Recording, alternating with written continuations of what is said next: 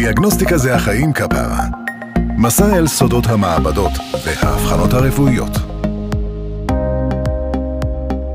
קבלו נתון לא מאוד מפתיע.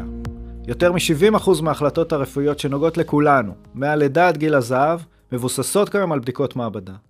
אבל מה בעצם קורה שם בין לקיחת הדגימה לקבלת התוצאות? אהלן וכיף גדול שהצטרפתם אלינו לפודקאסט דיאגנוסטיקה זה החיים כפרה. אני דוקטור נדב סורק, מנהל המעבדה למיקרוביולוגיה בבית החולים הציבורי אסותא אשדוד.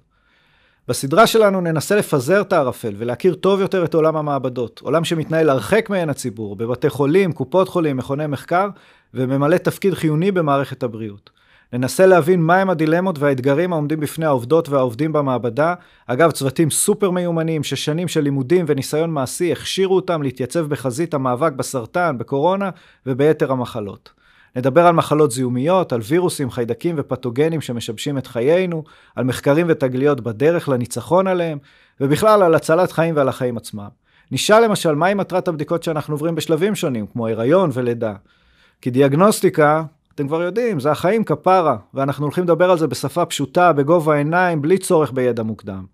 אז אתם מוזמנים להצטרף אליי ולאורחים שלי דרך פלטפורמת הפודקאסטים החביבה עליכם, ולגלות איתנו יחד את העולם המרתק של אבחנות הרפואיות.